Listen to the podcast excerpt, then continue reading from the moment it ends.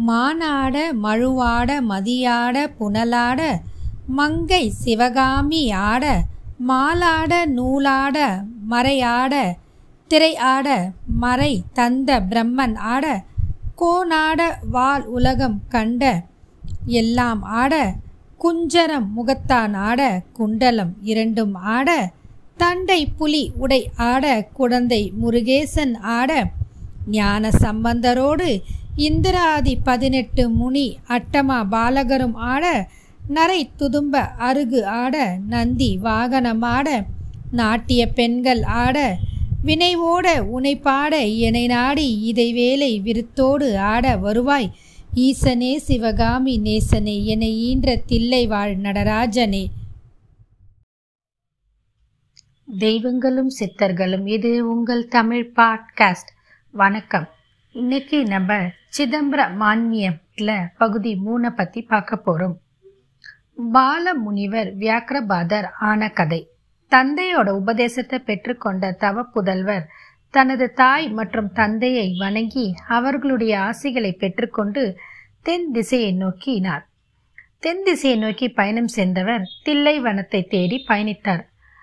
அங்கும் இங்கும் பல கஷேத்திரங்களுக்கு சென்றவாறு பின் முடிவாக தில்லை வனத்தை அடைந்தார் இந்த பால முனிவர். அங்கிருந்த சிவகங்கை என்ற குளத்தில் நீராடிக்கொண்டு அதன் அருகில் இருந்த ஒரு ஆல மரத்தடியை தன் இருப்பிடமாக தேர்வு செய்து கொண்டார். தினமும் அங்கு கரையில் இருந்த சிவலிங்க பெருமானுக்கு பூஜைகள் செய்து வந்தார். அதோடு மட்டும் அல்லாமல் அங்கு திரு மூலட்டாறு என்ற இடத்தில் இருந்த திரு மூலட்டேஸ்வரரையும் வணங்கி பூஜித்து வந்தார்.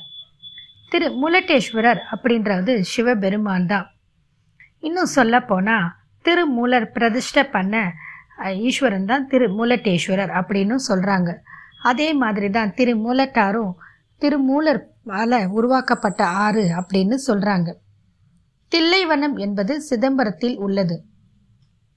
தில்லை என்பது ஒரு வகையான மரங்கள் ஆகும். சிதம்பரம் முதலில் தில்லை மரங்கள் சூழ்ந்த வனமாகவே இருந்தது. எந்த காலத்தில் அப்படின்னு சரியா கணிக்க முடியாத காலத்தில் அதாவது வேத காலத்திலோ அல்லது அதற்கு முற்பட்ட காலமா அப்படின்னு சரியா கணிக்க முடியல. காரணம் இதெல்லாம் ரொம்ப காலத்துக்கு முன்னாடி நடந்திருக்குது. இந்த வியாக்கிரபாதர் காலம் அப்படின்னு நம்ம வச்சுக்கலாம். சிதம்பரத்தின் பகுதி அனைத்துமே தில்லை காடாக இருந்தது. அப்படிப்பட்ட தில்லை வனத்தில்தான் ஒரு ஆலமரத்தின் அடியில் சிவகங்கை நதிக்கு பக்கத்தில் பாலமுனிவர் தங்கி இருந்தார் பாலமுனிவர் பல நாட்களாக அங்கு தங்கி இருந்தவாறு சிவ தரிசனத்தை செய்தவாறும் சிவ பூஜை செய்தவாறும் இருந்தபோது இருந்து கொண்டு வந்தார். அப்படி இருந்தபோது தான் வணங்கி வந்து கொண்டிருந்த மூலட்டேஸ்வரரின் ஆலயத்துக்கு மேற்கு பகுதியில் சற்று தள்ளி இன்னொரு குளம் இருப்பதை கண்டார். அந்த இடம் ரொம்பவும் பிடிச்சு போன இடமா இருந்தது. காரணம் அது ரொம்ப அமைதியாகவும் அழகாகவும் ரம்மியமாகவும் இருந்தது. தனக்கு சிவ தரிசனம் செய்ய ஏற்ற இடமாக இருக்கும் என்று நினைத்து அந்த குளத்தில் அருகில் சென்று அங்கு ஒரு பர்ணசாலையை உருவாக்கி கொண்டார். பர்ணசாலை அப்படின்னா என்னன்னு பார்ப்போம். அதாவது அங்கேயே ஒரு சிவலிங்கத்தை ஸ்தாபிச்சு கொண்டு பூஜை பண்றது. சிவலிங்கத்தை ஸ்தாபிச்சு கொள்வது அப்படின்னா என்னன்னு பார்த்தீங்கன்னா அந்த காலத்துலலாம் அடியில் இருக்கிற மண்ணை தோண்டி எடுப்பாங்க. களிமண்ணாக இருக்கும். அந்த கெட்டி களிமண்ணை வந்து சிவலிங்கம் மாதிரி பானமாக உருவாக்குவாங்க. அந்த பானத்துக்கு மஞ்சள் குங்குமம் விபூதி இந்த மாதிரி போட்டு கலவையெல்லாம் செஞ்சு அதை நல்லா காய வச்சு பத்திரப்படுத்தி பூமியில் மழை வெயில் படாதவாறு பிரதிஷ்டை பண்ணி அதுக்கு மந்திரம் ஜபங்கள்லாம் ஓதி அதை ஒரு புனிதப்படுத்தி அதுக்கு ஆவாகனம் செஞ்சு அதையே அவங்க மானசீகமான குருவாக ஏற்றுக்கிட்டு அதையே ஈஸ்வரனாக பாவிச்சு அதுக்கு சிவபெருமானாக பூஜை பண்ணிக்கிட்டு வருவாங்க. இப்படி ஸ்தாபிச்சு வணங்குற சிவலிங்கத்தை இதான் பார்ணலிங்கம் அப்படின்னு சொல்லுவாங்க. இப்படியாக ஸ்தாபித்து வந்த சிவலிங்கத்தையும் தான் முதலில் வழிபட்டு வந்த திரு மூலட்டேஸ்வரரையும் தினமும் வணங்கி பூஜை செஞ்சுட்டு வந்தாரு இந்த பால முனிவர் அங்கிருந்த வனப்பகுதிக்கு சென்று தினமும் பல பூக்களை பறித்து வந்து அந்த லிங்கங்களுக்கு பூஜை செய்து வந்தபோது நாளடைவில் பூக்கள் கிடைப்பது மிகவும் அரிதாக ஒன்றாகி விட்டது விடியற் காலையிலேயே எழுந்து போய் பூ பறிக்கணும் அப்படின்ற போது அவரால் அது முடியாத காரியமா இருந்தது. காரணம் ரொம்ப தொலைவுக்கு அவர் பயணம் செஞ்சு போயிட்டு வந்தாதான் நல்ல பூக்களோ கிடைக்கும் அப்படின்ற ஒரு காரணமும் அது மட்டும் இல்லாமல் அந்த விடியற்காலை நேரத்தில் பனி பொழுந்து வெளியில் செல்வது ரொம்ப கஷ்டமாக இருந்தது. அது மட்டும் இல்லாமல் அந்த பனி சூழ்ந்த இருள் வேலையில் அந்த பூக்கள் பூஜைக்குரிய உகந்த பூக்களா அப்படின்னு கண்டுபிடிக்கிறதுக்கும் அவருக்கு கஷ்டமாக இருந்தது. இந்த மாதிரி கஷ்டத்தெல்லாம் எதிர்கொள்றதுக்கு அவரால் முடிய முடியாமல் இருந்தது. காரணம் அவர் பால முனிவராக இருந்தது தான் அவருக்கு மன உறுதி இருந்தாலும் அவளால் இயற்கையோடு எதிர்த்து போராடக்கூடிய உடல் தகுதி அவருக்கு இல்லை. அதாவது உடல் உறுதி இல்லாத ஒரு காரணத்தினால் அவர் மிகவும் சிரமப்பட்டு வந்தார். இதன் காரணமாக ஒரு நாள் அவர் பூஜை செய்யும்போது மனம் வருந்தி ரொம்பவும் வேதனைப்பட்டு ஈஸ்வரனிடம் சிவலிங்கத்திடம் முறையிட்டு அழுதார். பூக்களை விடிந்ததும் எடுக்கலாம் என்றால் வண்டுகள் சுவைத்து விடும். இதன் காரணமாக வண்டு சுவைத்த பூ தீண்டல் பட்டுவிடும். பொதுவாக அந்த காலத்துலலாம் பூக்களை வந்து சூரியன் உதயத்துக்கு முன்னாடியே பறிச்சிட்டு வந்துடுவாங்க காரணம் வண்டு சுவைச்சிட்டா அது தீண்டல் பட்ட பூவாயிடும். பூஜைக்கு உகந்த பூவா இருக்காது. அப்படின்ற காரணத்தினால வண்டு சுவைத்த பூவை பூஜைக்கு பயன்படுத்த மாட்டாங்க. இதன் காரணமாக விடியும் முன் எடுக்கலாம் என்றால் வழி தெரியவில்லை. அது பக்குவமாகிவிட்டதா என்பதும் புரியவில்லை. பக்குவமாகி விட்டது அப்படின்ற மொக்கில் இருக்கிற பூவையும் எடுத்துட்டு வந்து பூஜைக்கு பயன்படுத்தக்கூடாது. நல்ல நல்ல அன்று மலர்ந்த புஷ்பங்களை மட்டுமே பூஜைக்கு பயன்படுத்த வேண்டும். இப்படியான ஒரு விதிமுறைகள்லாம் அந்த காலத்தில் ஐதீகத்தில் இருந்தது. பனி படர்ந்த பிரதேசமாக இருந்ததுனால கண்களுக்கு நன்கு பார்க்க முடியவில்லை என்ற பொருள். பக்குவப்படாத பூக்கள் அப்படின்றதுக்கு தான் அவர் அப்படி சொல்கிறாரு மலர்ந்த புஷ்பமா அல்லது மொட்டா அப்படின்றத அவரால் கண்டுபிடிக்க முடியவில்லை. இதன் காரணமாக அவரால் சரியான வரையில் பூஜை செய்ய முடியல. சிறந்த புஷ்பங்களை கொண்டு வந்து பூஜை செய்தாதான் நல்ல பலன் கிட்டும் அப்படின்றது அவருடைய எண்ண போக்கா இருந்தது. இதனால் மரங்களில் ஏறி போய் ப பூக்களை பறிக்கணும் அப்படின்னும் போது அவருக்கு அதுக்கு உகந்த கால் இல்லை உறுதியான உடல் அமைப்பு இல்லை. மரத்தில் ஏறும்போது பனியால் வழுக்குது. பூக்களையும் சரியாக பறிச்சுட்டு வந்து சிவ பூஜை செய்ய முடியல. நேர நேரம் ஆயிடுது இப்படியான பல துன்பங்களுக்காக அவர் ஆளாகப்பட்டார். இதன் காரணமாக அவர் ஈஸ்வரனை நோக்கி என்ன கேட்கிறார்னா மரங்களில் ஏறினாலோ என் கால்கள் பனியில் வழுக்கின்றது.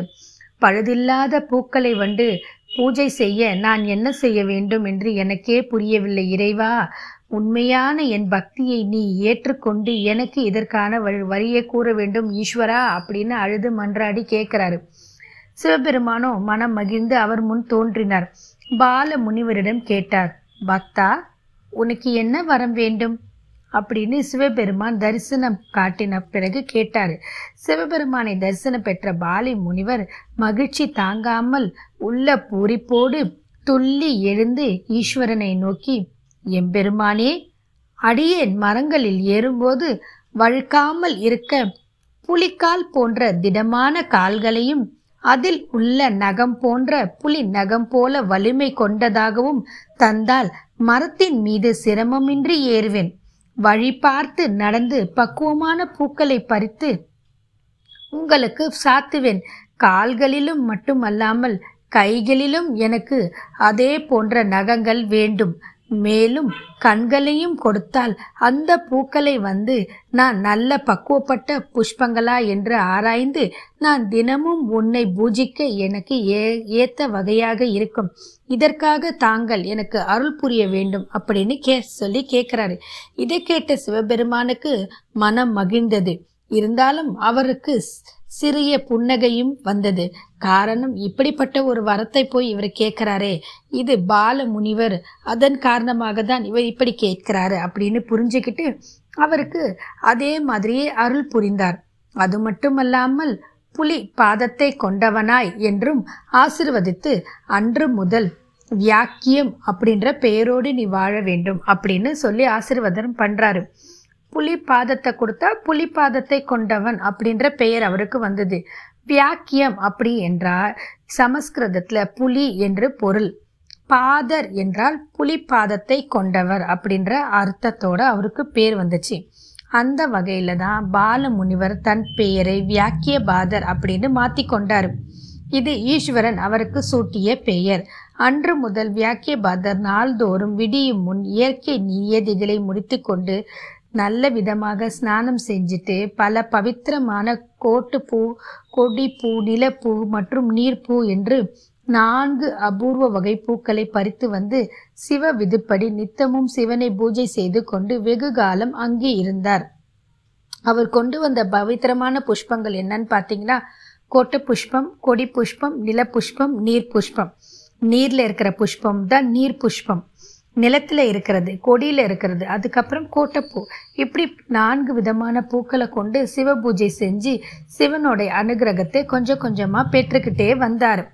அவர் நிவி நிறுவிய சிவலிங்கேஸ்வரன் பெயர் புலி போன்ற தன்மையை வியாக்கரபாதருக்கு தந்த காரணத்தினால் அதற்கு திருப்புலீஸ்வர் அப்படின்ற பெயர் வந்தது. பல முனிவர்களும் ரிஷிகளும் அங்கு வந்து அவர் புகழை கேட்ட பின் அவரது தந்தையான மத்தியந்தின முனிவரும் அங்கு வந்து பர்ணசாலையில் தன் மகனுடன் தங்கி இருந்து கொண்டு சிவகங்கையிலே ஸ்நானம் செய்து தன் புதல்வரான வியாக்கிரபாதர் ஸ்தாபித்த சிவலிங்கத்தையும் திரு முலட்டனேஸ்வரையும் வணங்கி பூஜை செய்து வந்தாங்க. இப்படியாக அவர்கள் அங்கிருந்தபடி சிவ பூஜைகளை செய்து கொண்டு இருந்த காலத்தில் வியாக்கிரபாதரின் புகழை கேள்விப்பட்ட வசிஷ்ட முனிவர் அங்கு வந்து சிவபெருமானின் அருள் பெற்று அவரை நேரடியாக தரிசனம் பெற்று இருந்த வியாக்கிரபாதரின் புகழை குறித்து உண்மைகளை கண்டறிந்த பின் தனது சகோதரியை அவருக்கு மணமுடிக்க விரும்பினார்கள். ஆகவே மாபெரும் முனிவரான வசிஷ்ட முனிவரின் விருப்பத்தை ஏற்ற வசிஷ்ட முனிவரின் சகோதரியை மணந்து கொண்டு அவள் மூலம் ஒரு சத்புத்திரனை பெற்றெடுத்தார் இந்த வியாக்கிரபாத முனிவர். அந்த சத்புத்திரனின் வசிஷ்டரின் மனைவி அருந்ததி தன்னுடைய ஆசிரமத்துக்கு அழைத்து சென்று காமதேனு பசுவின் பாலை கொடுத்து சில காலம் நல்ல முறையில் வளர்த்து வந்தார்கள். சிறிது காலத்திற்கு பின் வியாக்கிரபாதரின் மனைவி தனது புதல்வனை காண வேண்டும் என்றும் தன்னிடம் அழைத்து வந்து விடும்படியும் கேட்டுக்கொண்டால் தன் தாயிடம். அதன் காரணமாக அவர்கள் இந்த குழந்தையை கொண்டு வந்து வியாக்கிரபாதரன் கிட்டேயே கொடுத்துட்டு போயிடுறாங்க. அவங்க என்ன செய்யறாங்கன்னா அந்த குழந்தைக்கு கிழங்கு பழம் போன்றவற்றை கரைத்து கொடுத்துட்டு வந்தாங்க. அன் உணவா ப கொடுத்துட்டு வந்தாங்க. ஆனா அந்த குழந்தை அந்த கிழங்குகளையோ பழங்களையோ சாப்பிட மறுத்துருது. அதற்கு கொடுக்க துவங்கிய பின் பிள்ளை அதற்கு சாப்பிடாம ஒரே கத்து கத்தி அழுதுட்டு இருந்தது. காரணம் அந்த குழந்தை பிறந்ததுலேருந்தே காமதேனு பசுவோட பாலை தான் சாப்பிட்டுட்டு வந்ததுனால இதெல்லாம் சாப்பிட மறுத்துது. ரொம்ப அழுது கஷ்டப்படுத்திது இதன் காரணமாக காமதேனுவின் பசு பாலுக்கு அவங்க எங்கே போவாங்க? அவங்களுக்கு அதுக்கு எப்படி கிடைக்கிறதுன்னு தெரியல. இதன் காரணமாக இந்த வியாக்கரபாதர் அந்த குழந்தையை கொண்டு போய் திரு மூலட்டேஸ்வர சந்நிதியில் போட்டு உடனே ஈஸ்வரனை நோக்கி கேட்குறாரு. பசி அடங்காமல் குழந்தை கத்துது. ஈஸ்வரா நான் என்ன பண்ணட்டோன்னு கேட்குறாரு குழந்தையும் கத்தோ கத்துன்னு கத்திக்கிட்டு அது இருந்தது. இதை பார்த்த ஈஸ்வரன் தன் பக்தனின் குழந்தை அழக்கூடாது அப்படின்றதுக்காக அங்கே பால் பொங்கும் ஒரு கடலையே ஏற்படுத்தினார். இப்படியாகவே சிதம்பரத்தில் பார்க்கடல் என்னும் குளம் ஏற்படுத்தப்பட்டது. ஈஸ்வரனால் ஏற்படுத்தப்பட்ட குளம்தான் பார்க்கடல் குளம். அந்த புத்திரனும் அந்த பால் கடலின் பாலை உண்டு வளர்ந்து நாளடைவில் உபமன்யு என்ற பெயரை பெற்று சிறப்புடன் வளர்ந்தார். தந்தை போதித்த பாடங்களையும் மெல்ல மெல்ல உபன்மன்யுவும் அனைத்தையும் கற்றறிந்த பால முனிவரானார் காலப்போக்கில் பால முனிவர் உபமன்யு முனிவராக மாறப்பட்டார். அவருக்கும் சில சீடர்கள் அமைந்தார்கள். அப்பொழுது ஒரு நாள் சிவபெருமானுக்கு பூஜை செய்ய பூக்கள் கிடைக்கவில்லை என்பதனால் உபமன்யும் என்னும் பால முனிவர் தன் சீடரிடம் இன்னொரு இடத்தில் கிருஷ்ணர் சிவபூஜை செய்த பூக்களை கொண்டு வருமாறு கூறி அனுப்பி வைத்தார். அந்த பூக்களை கொண்டு வந்து சிவபூஜை செய்தார்.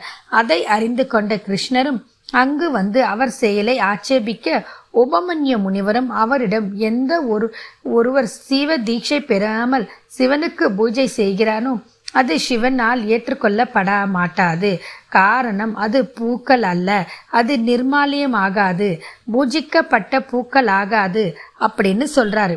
இதன் காரணமாக அவற்றை வேறு பூஜைக்கு பயன்படுத்தலாம் அப்படின்னு சொல்றாங்க. இதை கேட்ட கிருஷ்ணர் சிவதீட்சை பெறாமல் நம்ம பூஜை செய்யக்கூடாது அப்படின்னு உணர்ந்து சிவஜி பூஜை செய்வதற்காகவே அந்த பூஜையில் போடப்பட்ட பூக்களை சிவனும் ஏற்றுக்கொள்ளவில்லை அப்படின்றத தெரிஞ்சுக்கிட்டு கிருஷ்ணருக்கு மனதில் ஒரு உண்மை உரைத்தது. தான் வெகுகாலம் சிவபூஜை செய்தும் தனக்கு புத்திர பாக்கியம் கிட்டவில்லை என்பதற்கு இதுதான் காரணம் என்பதை உணர்ந்து கொண்டார். தாம் சிவதீட்சை பெறாமல் பூஜை செய்ததுதான் என்பதன் காரணத்தை புரிந்து கொண்டு தன் புத்திர பாக்கியம் கிட்டவில்லை என்பதை உணர்ந்து கொண்டு தீட்சை பெற வேண்டும் என்று முடிவு செஞ்சார். தீட்சை என்பது பல வகைப்படும். ஒரு குருவானவர் தன்னிடம் தொண்டு செய்தவரை சிஷ்யனாக ஏற்றுக்கொள்ள தரப்படும் தீட்சை. அது வந்து சிஷ்ய தீட்சை. சந்நியாசம் பெற கிடைக்கும் தீட்சை போன்றவை. ஆனால் பூஜைகளுக்கான சிவதீட்சை பெறுவது என்பது அது வேறு வகையில் சேர்ந்தது. அது என்ன என்றால் எவர் ஒருவரும் யாராக இருந்தாலும் அதாவது சைவர்கள் பிற சமூகத்தினர் வைஷ்ணவர் என யாராக இருந்தாலும் குறிப்பிட்ட காரணங்களுக்காக சிவனுக்கு பூஜை செய்யும் போது அந்த நேரத்தில் அந்த பூஜைக்கான கர்த்தாவாக மாறி அதாவது சிவனடியாக மாறி சத்தியம் செய்வதாகும். அதாவது இந்த நேரத்தில் இந்த பூஜையை செய்யும் காரணத்துக்காக உனக்கு நான் சிவனடி தொண்டனாக இருக்கிறேன் என்று கூறி அவர்கிட்ட சங்கல்பம் வழங்குவதும் சங்கல்பம் வாங்கி பின் வணங்குவதாகும். அந்த காலங்களில் அதை பூஜா விதி பிரமாணம் அப்படின்னு சொன்னாங்க. ஆகவே பூஜைகளுக்கான சிவதிஷை பெறுவது என்பது மத மாற்றம் கிடையாது இன மாற்றம் கிடையாது. குறிப்பிட்ட காரணங்களுக்காக சிவனை வேண்டிக் கொண்டு பூஜை செய்த பின்னர் அவரவர் தம் உள்ள பிரிவை சேர்ந்தவர்களாகவே இருப்பார்கள் என்பதனால் பூஜைக்கான விதியை பின்பற்றாமல் இருந்தது தனது பிழையே என்பதை உணர்ந்த கிருஷ்ணரும் உபமன்யு முனிவரிடம் சிவதீட்சை பெற்றுக்கொண்டு அங்கேயே இருந்து கொண்டு அங்கிருந்த சிவலிங்கங்களுக்கு சிவபூஜை செய்து வந்தார். சிவனார் அருள் மூலம் தான் விருப்பத்தை நிறைவேற்றியும் கொண்டார். அந்த அருள் மூலம் அவருக்கு பிறந்தவரே சம்பா என்னும் பிள்ளையாகும். காலம் உருண்டு ஓடியது. பார்க்கடலின் பாலை பால் என்பதை பிற காலத்தில் நீர் என்று மழுவி வந்தது. என்ன காரணமோ நீர் நிலைய ஆயிற்று. பருகிக் கொண்டு உபமன்யும் என்னும் ஆல முனிவர் வளர்ந்து பெரியவரானார். இப்படியாக ஒருவர் மட்டுமே இருந்த பர்ணசாலை மூவர் உள்ள பர்ணசாலையாய் மாறியது. அவருடைய அவருடைய தந்தை மாணவியாக்கிரபாதர் மற்றும் பாட்டானாரான மந்தியந்தன முனிவர் என மூவரும் இருந்து கொண்டு திரு மூலட்டனேஸ்வரன் மற்றும் திருப்புலீஸ்வரம் என்னும் சிவலிங்கங்களை வழிபட்டு பூஜை செய்து வந்தார்கள். ஒரு நாள் வியாக்கிரபாத முனிவர் திரு மூலட்டனேஸ்வர் சன்னதியில் அமர்ந்து கொண்டு யோகத்தில் இருந்தபோது அவர் கண்களுக்குள் முன்னொரு காலத்தில் தேவதாரு என்னும் வனத்தில் நாற்பத்தெட்டாயிரம் முனிவர்கள் மகிழும் வரியில் சிவபெருமான் ஆடிய நடன காட்சி தெரிந்தது. அவர் மணக்கண் தோன்றிய நடன காட்சியை பார்த்து பிரமித்து கொண்டார். நடனத்தின் பின் காட்சி அளித்த சிவபெருமான் கோடி சூரியனை போன்ற ஒளியுடன் பச்சை நிற மேனியராக மூன்று கண்களும் சந்திரப்பிறை மற்றும் கங்கையை தலையில் கொண்டு கொன்றை பூ மாலை அணிந்து கொண்டு வலது செவியில் சங்கு குண்டலம் தொங்க இடது செவியில் திருத்தோடு மின்ன திருக்கரங்கள் கமண்டலம். கமண்டம் ட்ரம்மம் ஏந்தி பிறக்கரங்கள் அபய முத்திரை மற்றும் அருள் என அனைத்தையும் காட்டியவாறு இருக்க இடுப்பிலே புலித்தோல் ஆடை மினுக்க நந்தி மீது அமர்ந்திருந்தவரின் வலது பாதம் முயலகன் மேல் இருக்க இடது பாதம் தூக்கி வளைத்து தொடை மீது காணப்பட்ட ஸ்ரீ பஞ்சாட்சர சுரபியாய் உமையுடன் சேர்ந்து சிவபெருமான் அங்கிருந்த முனிவர்களுக்கு காட்சி அளித்ததை கண்ட வியாக்கிரபாத முனிவர் கண்களிலிருந்து தாரை தாரையாக கண்ணீர் வழிந்து ஓடியது. காரணம் நடன காட்சியை காணும் அனைவருக்குமே இப்படி ஒரு மெய் சிலிர்க்கக்கூடிய காட்சி கண்டிப்பாக வரும். இந்த மாதிரி காட்சியை ஓடி இருந்த கண்களுக்குள்ளேயே கண்டவர் கைகள் தம்மையும் அறியாமல் தன் சிரத்தின் மேல் குன் சென்று குவிய அந்த அற்புதத்தை கண்டவர் நா தழுதறுத்து கூறிக்கொண்டார். ஆஹா! இந்த தரிசனத்தை காண என்ன திருத்தவம்? இடம் கொடுக்கவில்லை என்றாலும் இந்த தில்லைவனமே மீண்டும் அப்படி ஒரு காட்சிக்கு உள்ளாகாதா? இப்படியாக எண்ணிக்கொண்டு அந்த தரிசன கோலத்தை தமக்கும் அந்த தில்லை வனத்தில் சிவபெருமான் தர வேண்டும் என வேண்டிக் கொண்டு மீண்டும் கடும் சிவபூஜையை செய்ய தொடங்கினார். திருச்சிற்றம்பலம். இதன் தொடர்ச்சியை மற்றும் ஒரு பதிவில் சந்திப்போம். வாழ்க வளமுடன்.